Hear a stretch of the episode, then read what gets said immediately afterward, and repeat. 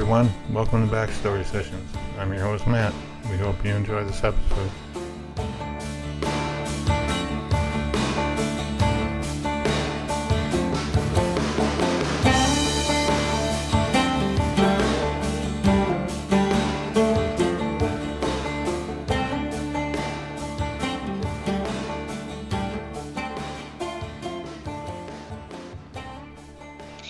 Hey everybody, I want to welcome you to this episode of Backstory Sessions. I'm joined today by my co-host Matt. Hey Matt. Hey, Kat. Hey, everyone. How are you?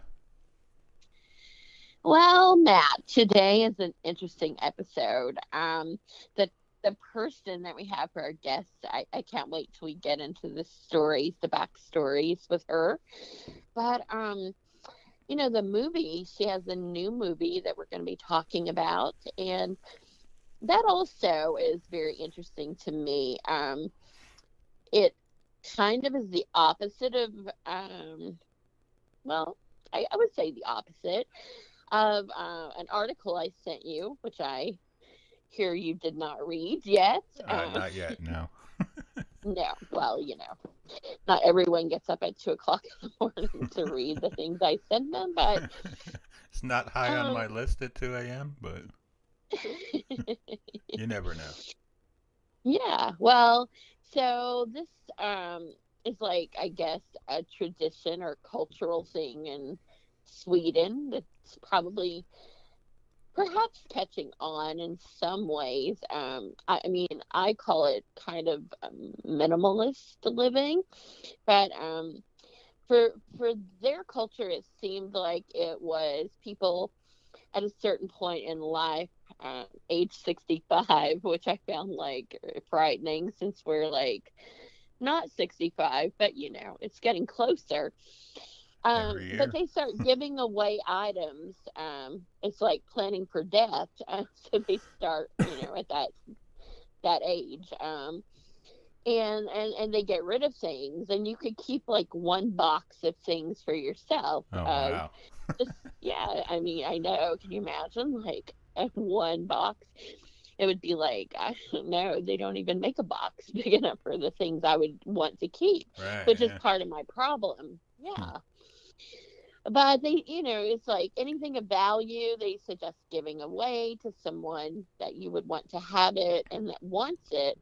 Um, because otherwise i mean think of the things you own. You you end up with all these things that when you die like they don't really have meaning to other people Right, yeah. And- No- nobody wants my Well- old, you know, RAZR cell phone or whatever. well i do because you know i would go through it then and i like know all the you know everything it'd be like reading your mind in a way. Sure. um and then i'd be like oh i can't text matt anymore or whatever.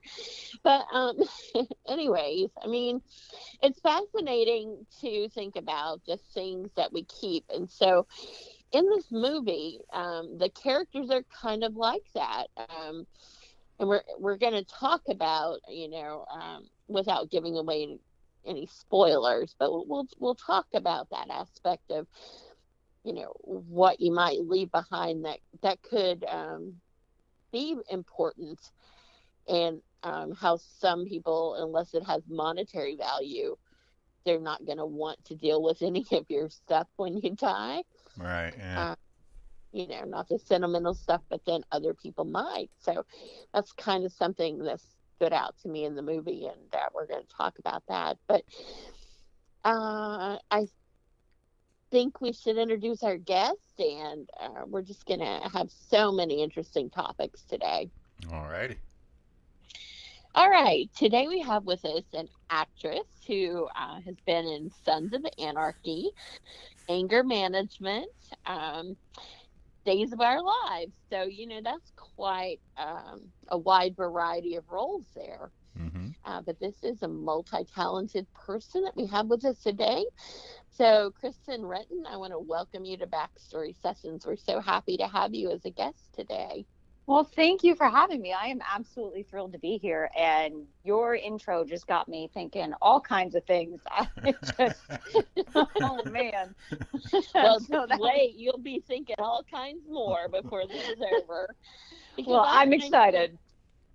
Well, I find you fascinating. Um, just in the, you know, when I was preparing for this interview, I was like, this is a person that, you know, I really want this interview. I really want to find out these things because um, besides being an actress, and we're going to talk about um, the movie that you have, The Cricket's Dance, which is, um, I guess it's out now, right? It just came out. Yes, yes, it was released this week, um, and it's on all uh, all platforms, uh, streaming, um, and Apple TV. All of all of the good stuff that you can go and, and digitally download. Get rid of your clutter. You don't got to buy the DVD anymore. Perfect already, fitting right into this, um, you know, this preparing for death. exactly. but um, you know, besides besides this interesting life that you have as an actress, I, I found that there's a lot in your backstory as passions. That's what stuck out to me, is that you seem to be very passionate about certain things. So I pulled some of the things that um, I found interesting. You of course, there were there were more than we can talk about in this episode, but um, you know, I, I guess the first place to start would be I, I saw that your dad was in the Air Force. Mm-hmm. So, um, you, you, I am assuming probably moved around quite a bit as when you were younger. Oh yeah, yeah, we did. We did both for his Air Force job and his civilian job. He's a civil engineer as well. So um, I was actually born in Denver when they were uh, stationed in Denver, and then Orlando Louisville and then the Tampa Bay area. And by the time we got to Tampa, prior to me being born, my parents had already moved something like 30 times. I don't even know, uh, some astronomical amount of times. And um, by the time we got to Tampa, my mom's like, I'm done. You move again, you're going to move without me. It's, you, you can do that, but I'm not going anywhere. So they have now been in Tampa for a little over 30 years. Um, and then I left Tampa, went to Los Angeles. I spent some time filming in Vancouver and now I'm living in New Orleans. So, yeah. wow. So, how did um how did that play into your um your acting? I mean, moving from place to place, did that offer you like new opportunities or were some places more um I, I, guess did you have more opportunities in some places or or did you not have any because you were always moving well, I actually, I growing up, I didn't get into the entertainment business until I was about 16 and a half, 17, somewhere around there. Um, when I was younger and we were doing all of our moving, um, you know, I was still in school and, and I always thought I was going to grow up to be a marine biologist. That was really where my head was and, and kind of what I wanted to do. When I was really, really little, I wanted to be a dolphin trainer. And then I realized that dolphins should not be kept in captivity, and that went out the window. uh, so I was like, I want to be a marine biologist, and and I truly thought, I mean, up until I entered high school, that that was really what I was going to do. And um, my, it's funny how you know you have plans, and then the universe has other plans for you, and um, and so I ended up finding my way out to Los Angeles, and I guess the rest is history, as they say. Um, so so what was it about acting that pulled you away from marine biology?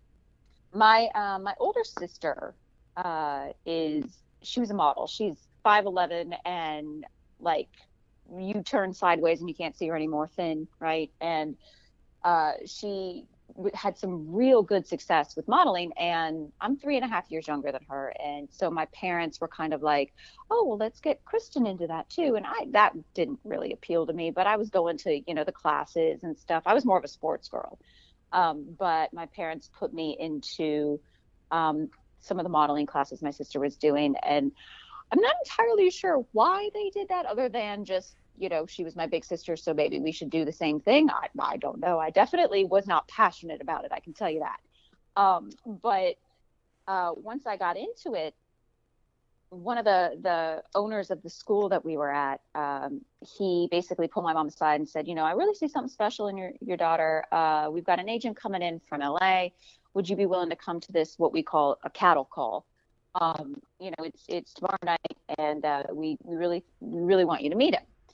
And um, my mom was like, okay, cool. I had taken a couple of improv classes, but that was mainly just so I could speak on camera. I was doing a lot of local stuff, like you know modeling at the mall and fashion shows at department stores and stuff. And so it was it was more just so i could learn to speak on camera and not be camera shy.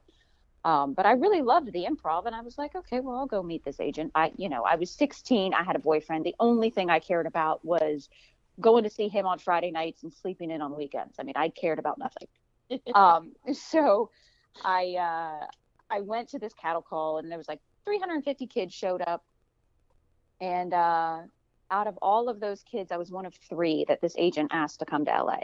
And um, my mom was like, you know, we got home that night. My mom was all excited, and I had no idea what that meant. I was clueless. I was like, okay. and uh, and you know we sat down and we talked about it. And of course i didn't want to leave my boyfriend. I didn't want to leave my friends. I didn't want to leave my school. I didn't i didn't want to go to this foreign place with, where i didn't know anybody and all this stuff. But my parents they said look it's your decision. You know this this could be a really cool thing for you. You may get out there and hate it. You may get out there and love it. Who knows? Um, but they said we just don't want you to look back on this and say what if? And that really that moment right there i will never forget. It really resonated with me because my grandmother had always said, you know, have no regrets. And so for me, I was like, wow, I, you know what? I'll try it. And if I hate it, my parents were like, we'll come home. It's all good. So uh, we packed up the car and my mom went out with me. Um, for the first few months, I ended up booking a, a commercial for nationwide insurance. And from that moment on, I was absolutely hooked. Wow. Uh, so had you not had the type parents to mm, exactly. inspire that you know you have the choice and it would click with you no regrets um you might have had a whole different course um. Absolutely and and i know that and i and i am thankful for them uh every day. I've brought them to you know as many premieres as i can and as many events as i can and um when i ended up getting on sons of anarchy the the newspaper and the local news came and shot my parents while they were watching me in their house. And they're just like this is not what we signed up for okay? But i think they have fun with it. Well um you know so one of the passions that i pulled out um and i think this would be a good lead into it um was your dad and um that you got your motorcycle license just so you could go riding with him and um, that really i don't know that really was heartwarming to me because i was very close with my dad as well and um, then um, that you actually got to do a scene riding um, at the end of the movie with him mm-hmm. Um, yeah i mean so so what did that feel like to have that moment captured on film um, that that story in and of itself is really really interesting. I had gotten um, my license back in 2010 i believe 2011 somewhere around there. And got to go riding with my dad around our little area in florida and i mean it was so much fun and i really wanted to continue to do that. So when he would come visit me in california we'd go to the harley dealership and see you know if they had a bike that would work for me that i could rent and and whatnot. Um, but then some time went by and I hadn't, you know, I hadn't ridden in a while and I was like, man, I really need to do a refresher. And um, I ended up getting this phone call from my dad one day and he said, so I ran into a friend of mine, his name is Bob. I ran into Bob and he was telling me about how he's producing this movie with his wife who wants to star in it. And they had a meeting at Universal uh, the other day, and the director that they brought on to direct this film they were going over the cast, and the person that he had chosen to play Rita was you. And they're sitting in this meeting, and Bob looks at at the director by the name of Thomas and said, "Wait a minute, Renton, I know her. I, have worked with her dad for 30 years." And it was very bizarre because they're in aviation; they are not in anything production. Wow. So he calls my dad, my dad calls me, and I was like, yeah, I'll absolutely take a meeting. Like, let's do this. Well, we went and met for dinner at one of my favorite diners, and I signed on to do the film. And uh, turns out they wanted to shoot some of it in Tampa. So we shot half of it in Los Angeles and half of it in Tampa. So the stuff that we shot in Tampa happened to be a lot of the motorcycle stuff. So I, you know, of course, I was like, Dad, you got to be in it with me. You have to be in it with me. This is just it. it the circumstances surrounding that moment were just too absolutely extraordinary that it, it just it was just too perfect. So uh, he agreed to do it. So um, at the end of the film there's me and there's my dad just riding along off into the sunset. Aww. and uh, it was it was really really awesome. Um, i had i had gotten my parents into a couple of projects that i had done before um, just as extras or you know walking through a scene or whatever it may be. But this was this was much more poignant, much more um, powerful. It, it it meant far more to me to be able to have that, and I'll have that forever. You know, I'll always be able to go back and watch my dad and I riding together. So that's just so special to me. Yes, and I, I mean I can't imagine, and I, I think like one of the things we talked about is things of value, you know, that are not necessarily monetarily um, mm-hmm. uh, valuable, but mm-hmm. you, know, you to me, that's like a treasure. Uh, I mean, you, you'll you'll always have that like long after your dad. Uh, absolutely. I mean, and let's be real. This was an independent film. I made no money on this film. I literally did not make any money on this film, but it was it was because of that that made everything else worth it. That to me is is far more I mean, that made me richer than anything else could have ever. Well, I, I completely can understand that. Um, because as I say, I I was that's just how I felt with my dad and I wish we had had a moment like that captured on video because when you don't have the mm-hmm. you know you don't have them anymore like you can't make any of those new memories or you don't have if you don't have something to look back on like that then you know you just have your memory but it's nice and especially you know in the future future generations of your family will always be able to know you even um, yeah. through and and your dad through that scene. So that was very touching to me, and that's a great backstory. I had no idea all of that went into it. It's um, it was very strange, but very meant to be.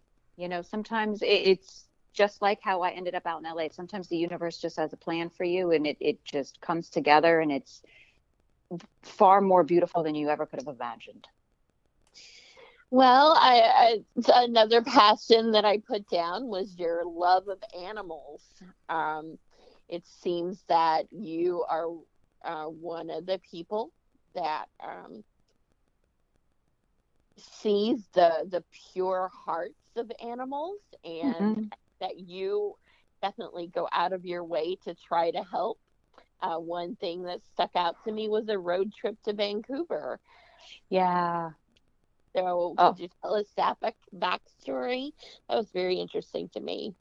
Yes. Oh, that that to this day is still one of my favorite stories. Um, in, I mean, I've had so many where, oh, gosh, the animals just touch your heart, and and oh, but these guys. So I was working with Boxer Rescue Los Angeles. Um, I had adopted and fostered uh, many animals out of that uh, rescue organization. I'd worked very closely with them for years, and um, they had a, a, a, rescue, another rescue that they worked with called Tassie Fund.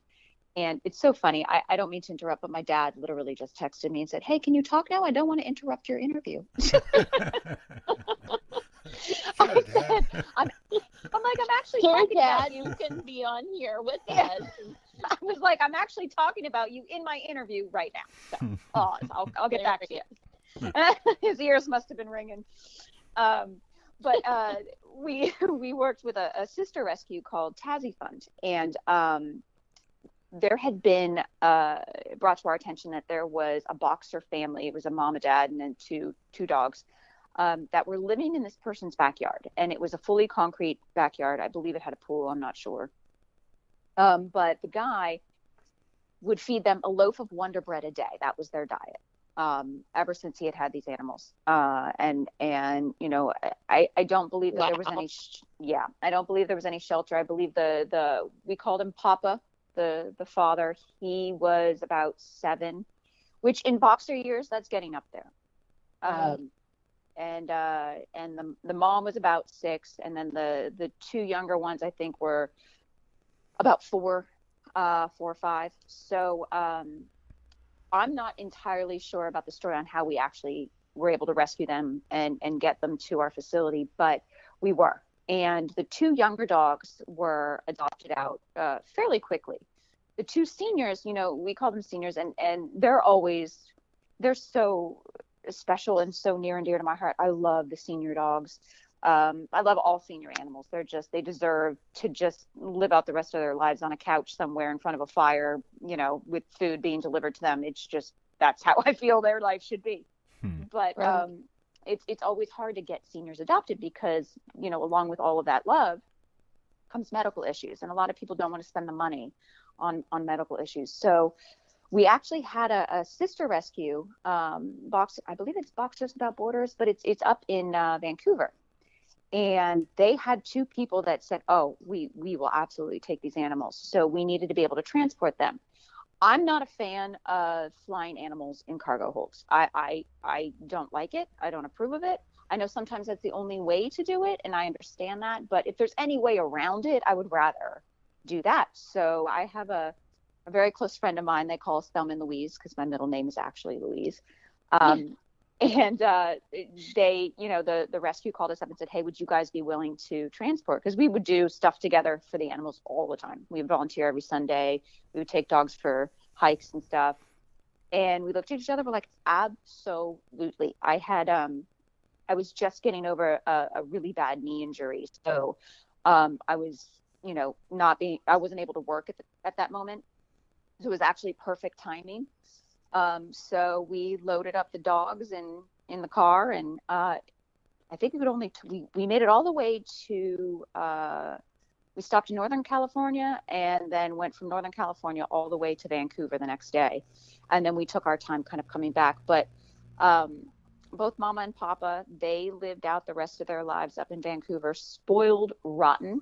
Uh, they went to separate homes. Um, but they did. I do believe they did meet up every now and then to see each other. Uh, they both they both had their own sofas, and I'm I'm not kidding. Like those doggy sofas, they had their own sofas um, in front of the fireplace. You know, they ate steak. Uh, they went camping.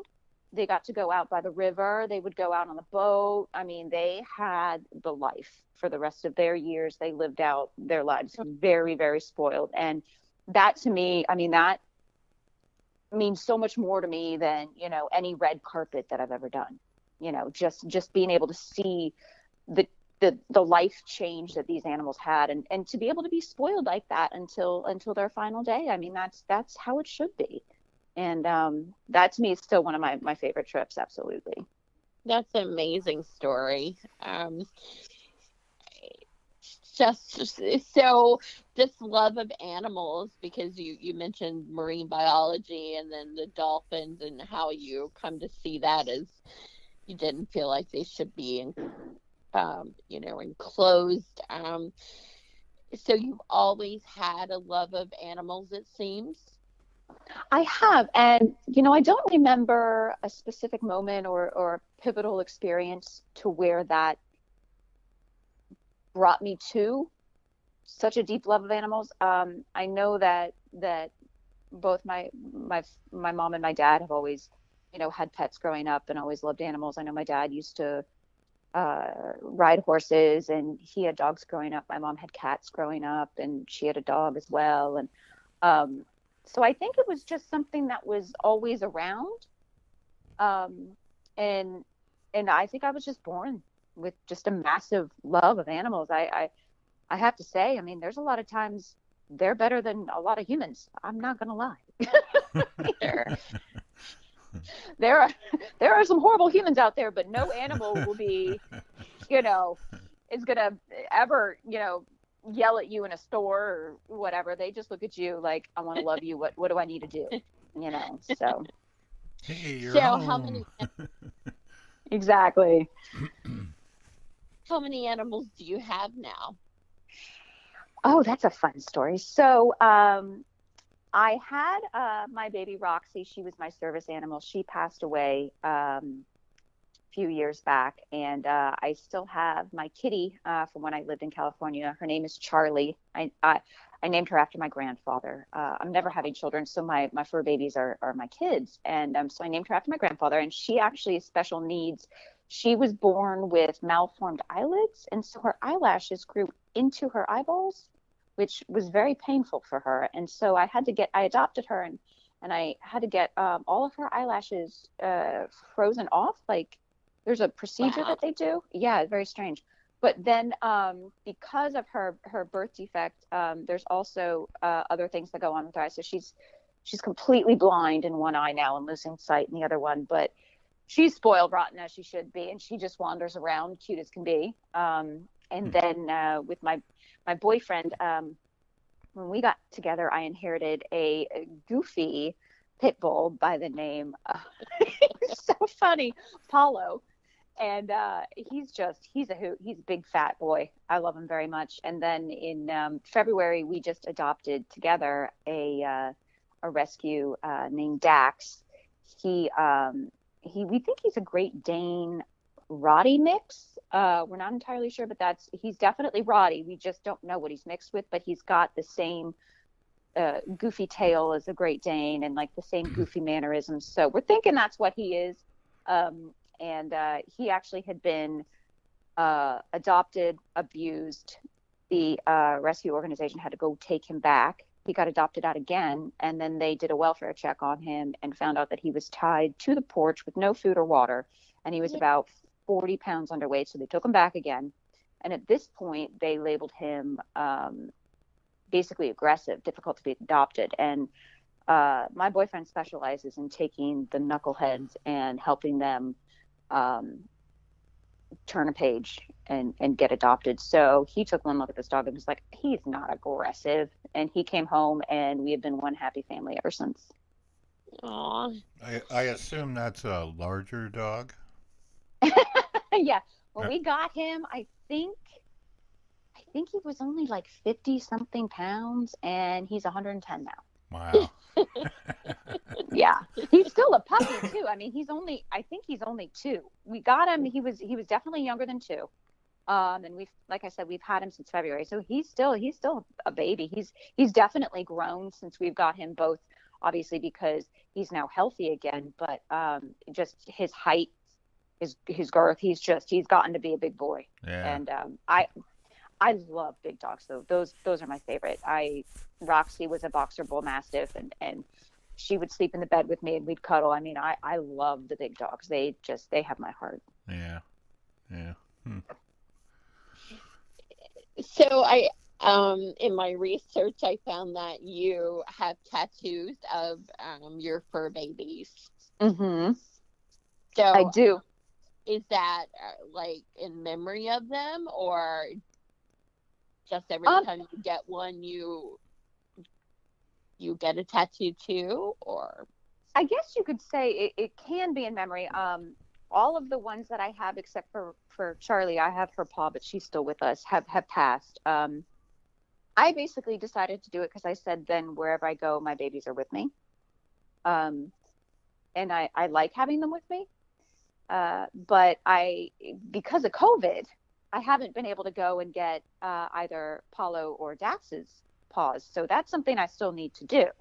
Um, I've right. been waiting for, for, you know, the restrictions and everything and, and safety to kind of come back around. So um, I don't have theirs yet, but I'm, I, I plan on doing that within the next few months. Um, but yeah, when, when, um, uh, I woke up one day and I said, you know what, I want I want all my kids' paws on me, and so that's I went out and I did it. that's cool. I love my tattoos though. I have I have far too many and not enough at the same time. they are um, addicting. I was going oh, to say that's something you and Matt would have in common more. Um, well, I, I don't yeah. have like hundreds. So. It it's funny because when I was younger, when I when I had first gotten to California, I hated tattoos. I was like, I think it's disgusting. Why would you deface your body that way? That's ridiculous. Yeah. And my sister, of all people, she's it's funny because she's much more proper than I am, I guess is a good way to put it. She decided she wanted to go get a tattoo. And I was like, I cannot believe you're going to do that. Oh my goodness. and she said, Well, will you please just come with me? And I was like, Ugh, fine. And um, I called a friend of mine who actually had a tattoo. And she's like, Oh, yeah, I went over to this place. And so we went. And uh, on, I'm watching her get it and I'm, I'm doing the whole look at the stuff on the wall and look at the books and this and that. And I was like, okay, well, maybe I want one. and I ended up, I ended up getting a seahorse on my ankle, on the inside of my ankle. Um, and I told him, I was like, I don't want any black ink. You can't use any black ink. And he looked at me like I had three heads, but he obliged. and, um, and he's like, why a seahorse? And I said, well, I said, I've always wanted to be a marine biologist. And I said, the seahorse is the only animal that I am aware of in the animal kingdom where the male has to carry the babies and give birth. and that's my feminine. And I said, that's my feminist statement. And he, again, looked at me like I had three heads, but whatever. He gave me the tattoo and we're still friends today. That's hilarious.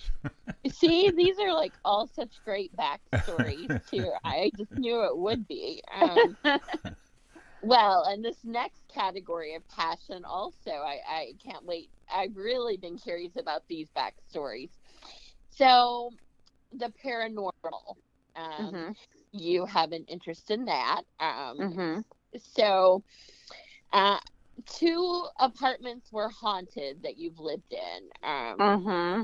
Okay, so, you know, I'm very curious about that. Uh, what happened? Oh, what didn't happen? So, um, yeah, uh, the the biggest one um, was an apartment that I lived in, and funny enough, my girlfriend now lives in the same apartment. And when I was living in this apartment, we'll just call it apartment 206. When I was living in apartment 206, um, she actually was living downstairs in 107. So we were just, she was just right below me. Um, and we became very good friends. And and when I ended up moving out, she ended up moving up into that one because she had split up with her boyfriend and what have you. Um, but she she will still call me to this day and be like, "Well, this is what happened today. Well, this is what happened today." You know. Um, and it's funny, but when I had first moved in, it started. It was it was a one bedroom loft. So the downstairs was you know the kitchen, the family room, the bedroom, and then there was just like a little loft upstairs that um, you could really make it whatever you wanted. It had a closet, but um, you know, I just used it as a storage room. Honestly, I had far too much crap, and uh, it was just I just kind of shoved it all up there and and hid it. and then I had a friend move in with me, and, and she lived up there for a little while. But for the most part, I didn't do much upstairs. When I first moved in, though, I would hear stuff going on upstairs, and it was an older building, so I at first I just chalked it up to like, okay, well somebody next door is moving around, which is causing my upstairs to creak, or you know, you you rationalize certain things that you hear, especially when it happens in the middle of the night. Sure. Um, I uh, I had a couple of friends, like I said, stay with me for you know one for a couple of years, one for just a couple of months and they would say that they you know whenever they were upstairs they felt like somebody was watching them or things would move like they'd put it down on their table we'd leave and go get dinner come back and it was in a completely different spot but again you you justify that by going okay well maybe i moved it and i don't remember you know Yeah. that kind of thing Yeah. so so then we started to get to the point where everybody had moved out i had a, a boyfriend live with me for some time and it was a very tumultuous relationship. It was it was not good, and and when he, it, it was a lot of negative energy in that apartment. And when he left, you could kind of feel um, the energy change. But before he left, um, he had actually moved upstairs, and it got to the point where stuff was being thrown from upstairs to downstairs when he wasn't even there. Wow. Like whatever was upstairs didn't want him there. Like stuff was literally being thrown from my my balcony from my loft. And um, then there was there was one time after he had he had left, and I had my dog and and my previous uh, cat Minnie. Uh, we were in the bedroom, and the the bed was up against the wall, so. Uh, to look down the hallway to get into the bedroom, I just have to kind of look to the left and down the hall. Um, I was sitting on the bed, and both the cat and the dog at the same exact time sat up and like very slowly looked down the hallway, like they were looking at somebody that was walking down the hallway, and it freaked me out. And I was like, "Yo, what are you doing? What What are you doing?" I was like, "Roxy," and I'm touching her, and she's not moving. She's not acknowledging me at all. And so I was like, "Oh my god, do I really? Do I want to look down the hallway? Do I not? Do I want to look down the hallway? Do I not?" and uh, and I did. I looked down the hallway and I didn't see anything. But I mean, I tell you what, they sat and they stared down that hallway for a good minute, minute and a half. And then there was one time when um, I had a, a, girlfriend and her daughter. Um, she had had her daughter very young, so they were very close in age. They were best friends, and um, they were over. We had we had gone out to dinner and and had some wine, and we came back, and I excused myself, went to the restroom, and I just start hearing this screaming, and I come out, my coffee table had been completely like what they said is it levitated and flipped over. All I know is I came out and the whole thing was upside down. Everything that had been on my coffee table was just thrown all over my apartment. It was absolutely crazy. Wow. Um, so I finally had a, a, psychic friend of mine come into my apartment and uh, she kind of gave me a lowdown. She said uh, the entity that's there, um, his name is Michael, and he's very protective of me. And whenever anything negative uh, enters into my space and he doesn't like it he lets it be known. And so that's what the stuff being thrown that's what you know all of all of the the things that would happen um, was him not approving of who i had in my house. Wow. Wow. Yeah. Yeah. That's crazy. so um so really really i mean and there's countless more. Those are just a lot of the ones that you could probably really visualize. Yeah. Um and so to this day, my, my girlfriend Natalie still lives there, and she'll call me. She's like, "Well, you know what Michael did today?" And she'll just tell me.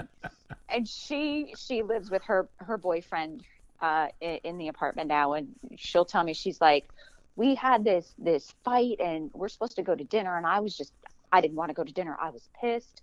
I, you know, and I went to go put on my ring, and my rings that I had just left on the counter were gone. Couldn't find them we were going to be late for our reservations. So I ended up having to leave without my rings. We come back. She's like, we searched everywhere. We come back from dinner. They're right back on the counter. Hmm. And wow. she's like, I mean, her, her boyfriend looked right there. They were not there. They come home. They're right there. And she's like, how do you explain that? She's like, Michael didn't want me to go. He was pissed. I was like, I guess so. Because she, she never leaves home without that ring. So it was, it's funny.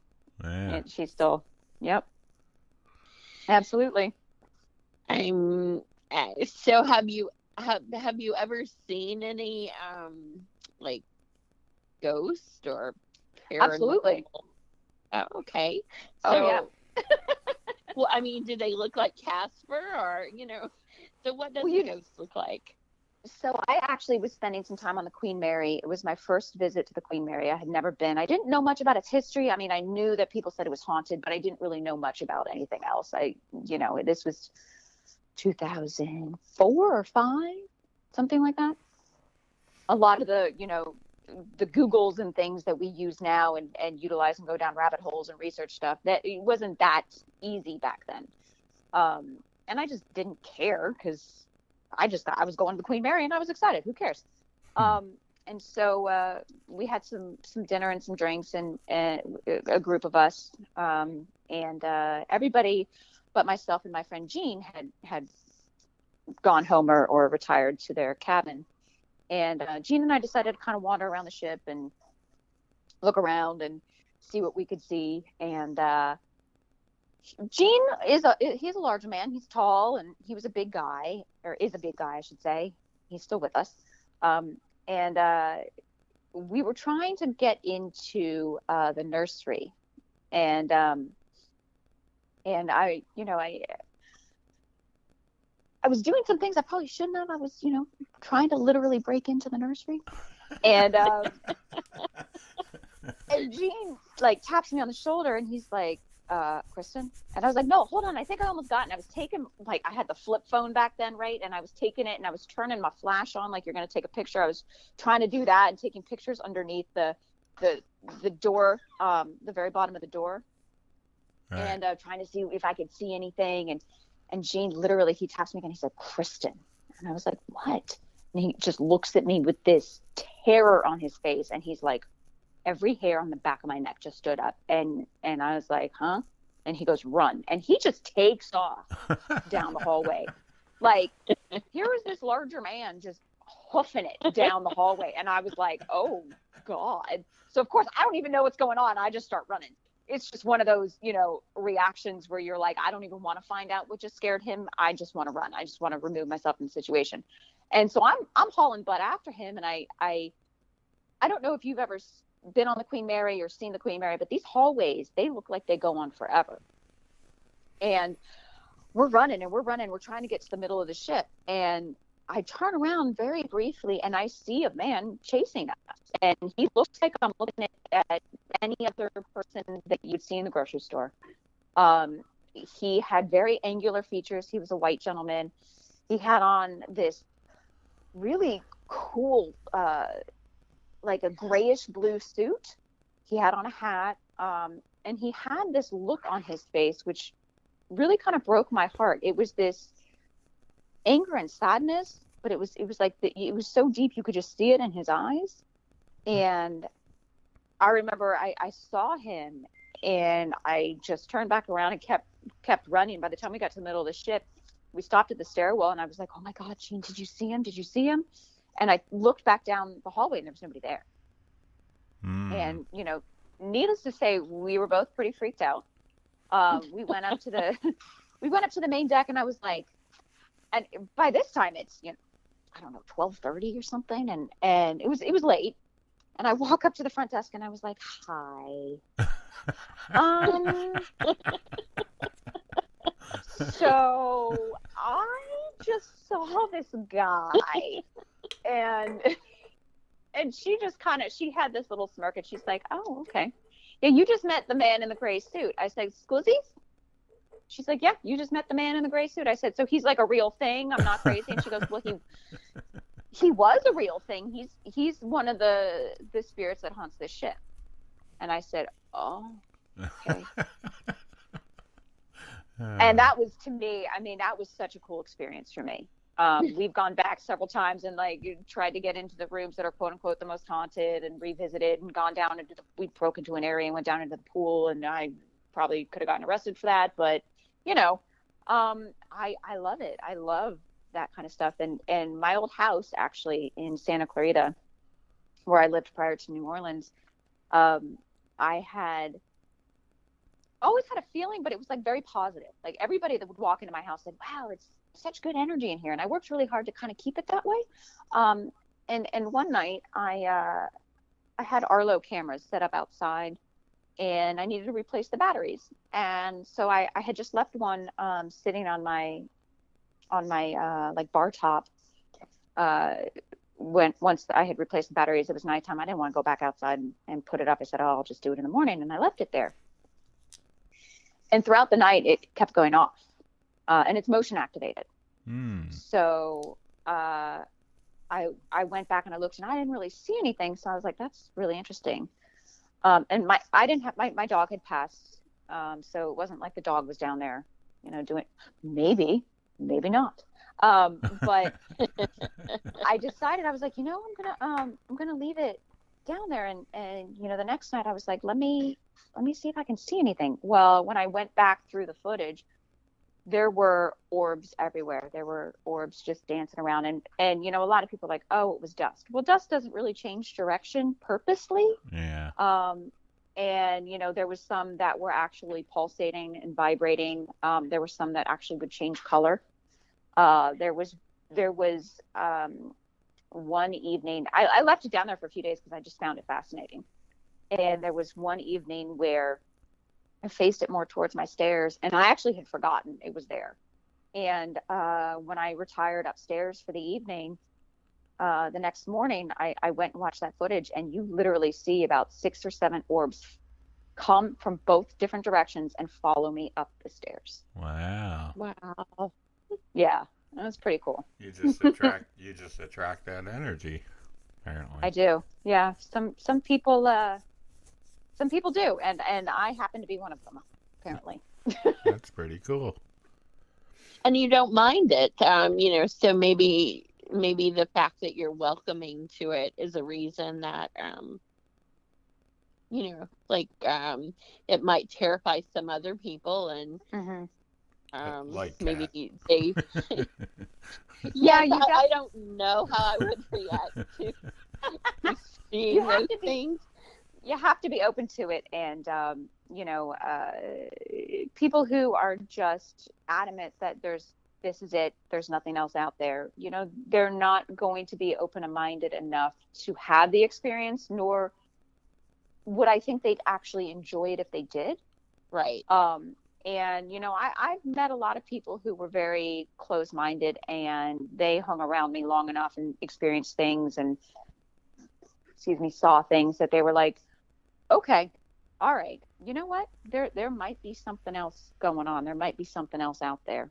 And um and i tell them look maybe i'm wrong. But if i'm wrong you're not going to know until we're both dead and then neither one of us is going to care.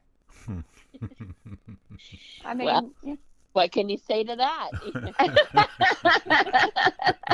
We won't really know because we won't be here anymore. So, you know, Well, um, just I know because we have to start talking about your film, um, but there's one more thing I think is really important that struck me uh, about your passions, and that is um, being an advocate for lupus. Um, so, uh, I, I think the so what is your motivation for um, lupus? Why lupus of all the the causes uh, that you could support? Well, I was actually diagnosed um, with uh, MCTD in 2010, which is an overlapping autoimmune disease uh, that includes lupus and rheumatoid arthritis, and then two others um, that I can't pronounce, so I just don't ever try. Um, but they all have very similar um, manifestations, and um, the one that everybody really uh, at least has heard of is lupus. So I, I usually just say I have lupus. Um, and when it took um, about five or six doctors for me to finally get properly diagnosed. Um, I was in my late 20s when I was diagnosed, and um, people either didn't believe me that I, I had one doctor tell me that I just had woman problems. And I looked at him and I said, oh, uh, You're about to have a woman problem. I'll show you woman problems. Um, oh, and I, ooh, I, Michael? Mm, I was not happy with him. Um, and then, you know, there were other doctors who just no, didn't even take my blood. They just wanted to throw drugs at me. Um, and and when I finally got diagnosed, it was it was such a relief. And I know how isolated I felt because nobody around me had gone through anything like that. Nobody really knew what it was. Um, and especially in in Hollywood, people are um, very hesitant to be honest about anything that makes them less than perfect. And i don't like being one of those people. If if something that i've gone through can help somebody else then i'm going to be honest about it. Then i'm going to put it out there because i wish people had done that for me. Um, and you know I- i've definitely gotten people saying well you shouldn't be talking about that because you're not going to get hired. Okay well then i didn't want to work for them in the first place because if you're going to have that kind of mentality we have nothing to talk about Right. um, and when i it was probably two years after i got diagnosed um, a friend of mine by the name of bob guinea he uh, introduced me to a, another friend who actually worked with lupus la and i said you know i'd really love to to meet everybody and, and go to one of the events and and see what it's all about and um, i ended up meeting with adam the the founder and CEO, and and he's such a lovely, wonderful human being. And um, I've been an uh, a celebrity ambassador for Lupus LA ever since. And um, it's it's a wonderful organization that has countless resources for people, whether it's lupus that you're dealing with or or anything else. Um, and there, it's it's a big family, and you know we we all share and and go through kind of all these obstacles together. And and COVID COVID was a lot for you know people that are immunocompromised, and um, when everybody started hoarding uh, the hydroxychloroquine or Plaquenil, uh, that's a drug that I'm on, and and I couldn't get it, and that was terrifying for me because I actually needed to to survive every day. So um, you know, it's they were a beautiful resource for me uh, going through that, and and um, it's it's a just a wonderful organization, and I'm I'm very happy to uh, help them in any way I can. Well, I'm glad that you have um, brought this topic up for our podcast, so that hopefully um, it will reach more people and make them aware of of the advocacy for lupus and other um, autoimmune disorders. So, um, you know, I, I think um, all of these causes and this passion that you have for them leads well into um, the cricket's dance.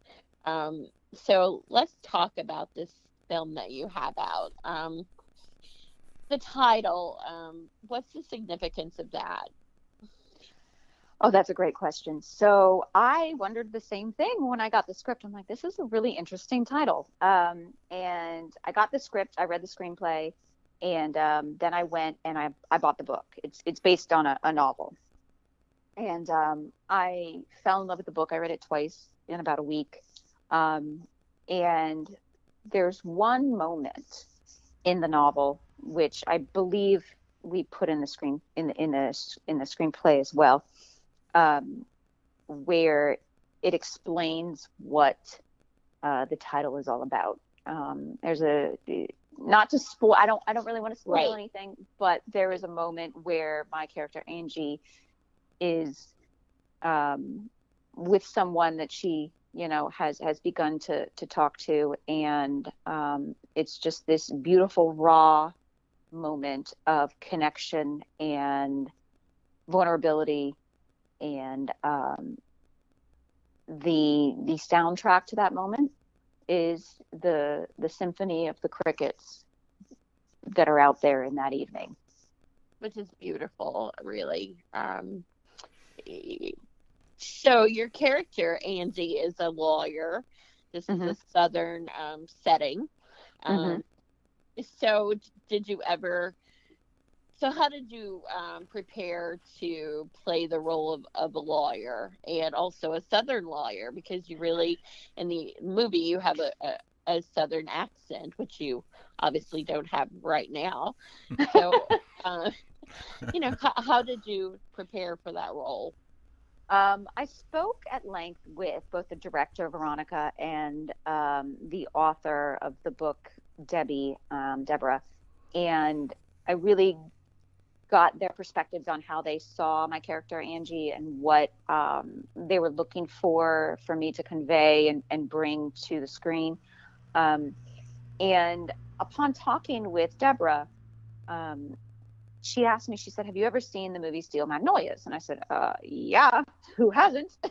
Sure. and um, and uh, you know, she said, Well, not one specific person in that film, but just the idea of those women who they're very feminine, but they're still strong, but there's still these moments of vulnerability and you know, um, kind of just there's there's a something, je ne sais quoi, that that embodies these women.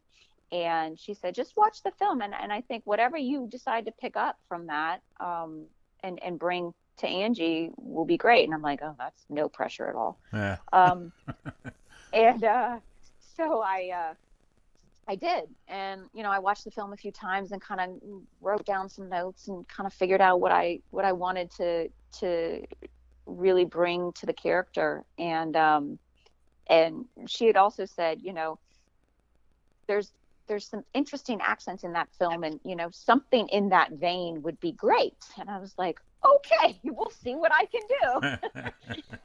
So um, you know the the thing about Angie is she grew up in the South, but she went away to college, and you know, and then she comes back, and so it was um, one of those things that uh, it didn't have to be super thick and super, you know, molassesy, if you will. Um, it could be a little bit more light and fluffy because she had spent so much time away at school, and you know, whenever you leave a location and you go somewhere else, you do you pick up on stuff. I had I was doing an interview yesterday and somebody said, "Oh, you know the little southern twang that you got now." I'm like, "Oh God, really? I haven't been here that long." but um, you know, you just you pick it up. You're you're a product of your environment, and um, so I just you know I, I trusted that if I was doing something wrong, they would let me know, and just kind of went for it. Um, did you ever want to be a lawyer? I played one once in a short. Um, I always, you know, I, I got asked this question not too long ago, and and um, it was never something that I had actually really thought about. I've I've always been fascinated by investigation, like investigative work and that kind of stuff, or possibly working with the, you know, the the Freedom Project or something along those lines. But um, I think being a lawyer and having somebody's life in your hands, you better be sure that they're they're guilty or even vice versa are innocent because it's it's a it's a dangerous game to play, and um, I don't know that I want all that pressure. Sure. Uh, I can see though, um, like the the things we talked about earlier about your own, you know, about you, um, like in the movie, the person that you were, um, always, you know, that was always in trouble, and you were always like, you know, let's try to like give another chance. Let's find the good. Um, yeah, I, I imagine that you have lots of yourself that you could pull from to to understand that part of the character. Oh, absolutely, absolutely. I always try to see the good in everybody, and I always give people probably one too many chances. Hmm. Um, and and you know i i do find myself i think that's why i'm so fascinated by the criminal mind is because i'll watch somebody uh, you know who's done these horrible things but i'll listen to them speak and i'll listen to you know the issues that they dealt with growing up and i'll still have empathy and when a lot of people you know well no you should just burn them at the stake you lock them in a room throw away the key and this and that but you know it's it's it's such a fascinating thing to me how somebody gets their their path, how somebody gets from point A to point B, the decisions that we make, the circumstances that we find ourselves in, what is nature, what is nurture, all of those things. I find it so so very interesting. Well, so as we talked about at the beginning um, of the podcast, and then now incorporating it into the plot of, um, you know, there's the trunk of the letters and what um, the one character really thinks is just junk. Um, that kind of turns out to be, you know, the piece that develops the plot for this. So, um, mm-hmm. oh, I, I guess material things, um, you know, versus like things that people have written about uh, that they the messages and letters things like that um as society i know that i saw one place where you were talking about that you like sending cards to people that you you mm-hmm. are, are one of those that values um you know writing a message yourself and not just sending a text or something that's so much um, we find ourselves doing now. Um, so in the movie, uh, were you surprised? Um, well, when you were reading the novel, even um, could you relate to your character, you know, wanting to embrace this trunk of what the other character thought was nothing, basically. Oh, absolutely. Oh, absolutely. I think that I've always been someone who uh, holds on to everything. You know, anything that has sentimental value. I mean, I could get rid of things that I go out and buy. I, I could get rid of them tomorrow. But anything that has sentimental value, I, I hold on to it. I still have the cards, like the little notes that my mom would write me and put in my lunchbox when I was, you know, in second grade. Um, so I, I definitely, definitely could relate to her and and the idea of, wow, look at this, you know, this was her, you know, this was her heart. This was, you know, things that she thought were really important and she held on to all these years and you know, um, I, I absolutely uh, can relate to that. And I mean, I have a box like that for sure. And if something were to happen to me, I'm sure people would go through it and be like, what in the world is she holding on to this for? but, you know, um, I, I, I thought that part of the story was absolutely beautiful. Absolutely beautiful. So, this message, I mean, was it hard? Because a lot of the things that um, you know are found in in the trunk um, this uh, race relations what was it a hard story to participate in? Because that part of american history is uh, i mean it is pretty horrific. So um, what is it like to to deal with that um, in a sense of it being the past, but you're in the present almost kind of it's playing out in real time because we don't want to give any spoilers away. But... Yeah, it's hard not to give any spoilers away.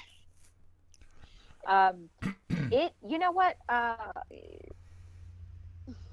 when I read it, obviously it was hard to read. It was, it's important to have the conversations but a lot of people who don't agree with what happened, don't agree with a lot of things that continue to happen, it's still hard to it, it's still hard to reconcile it in your brain.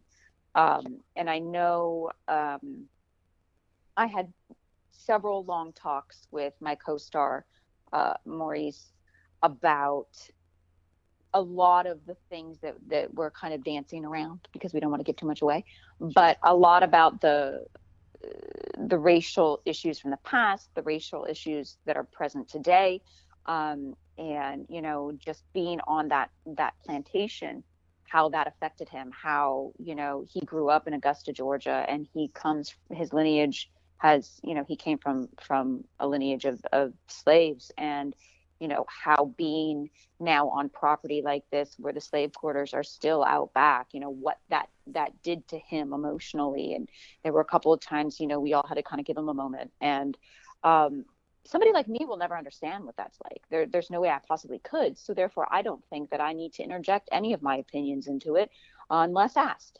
Um, and you know it it it it's a very heavy topic. It's a it's a very um,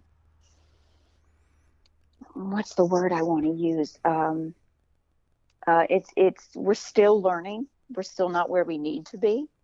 Um, we still have a lot to do with regards to equality in in a lot of different aspects.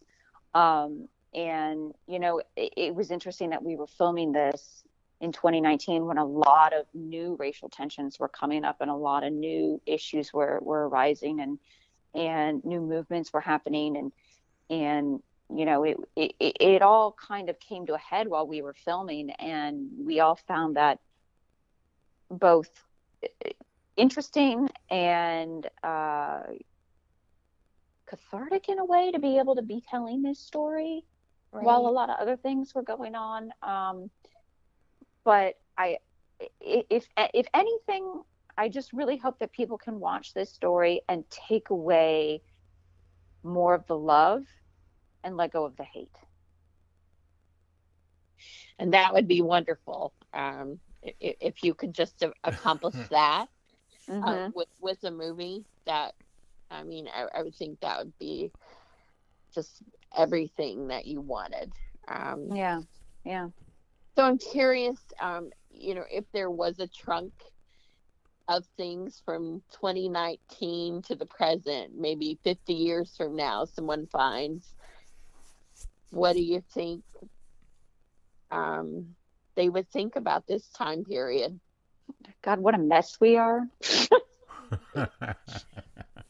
I mean, we've got we've got actors going into space. We've got, um, I mean, what is happening right now? I'm just, you know, self-driving cars and like people with. I just the whole thing. It's just I don't understand this world sometimes. Um, no, I you know I think we've made such leaps and bounds when it comes to technology. I think um, uh, medicine and all kinds of things. But I also I'm a firm believer in Pandora's box. You know, you open once you open it, you can't put it all back together again. And I think that that there have been a lot of things that that have happened in the recent past and are going to probably happen in the, in the near future that um, are both going to be great advances and uh, have some negative outcomes. And um, you know, it. I, I, think it's just like any other time period. We're evolving. Um, we're doing the best we can, I guess.